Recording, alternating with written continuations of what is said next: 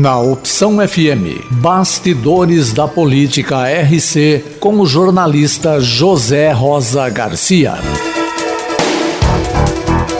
Despacho do auditor Josué Romero, do Tribunal de Contas do Estado de São Paulo, publicado no Diário Oficial do Poder Legislativo de ontem, determina o encaminhamento ao Tribunal de Contas da União de cópia do processo que analisa a compra de kit de cestas básicas pela Secretaria de Desenvolvimento Social de Rio Claro.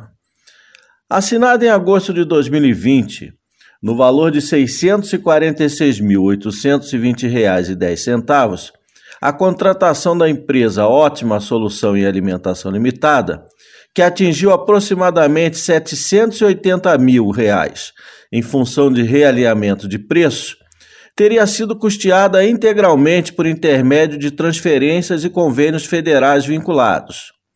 Segundo o Ministério Público de Contas, isso retira o caso da esfera de competência do TCE e, diante do registro de apontamento de irregularidades que pode comprometer o procedimento licitatório e o contrato, o auditor Josué Romero decidiu levar o processo ao conhecimento do TCU.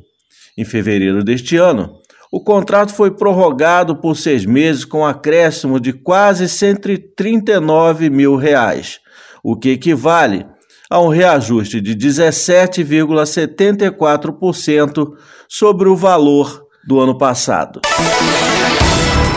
A Opção FM apresentou Bastidores da Política RC com o jornalista José Rosa Garcia. Visite o site bastidoresdapoliticarc.com.br.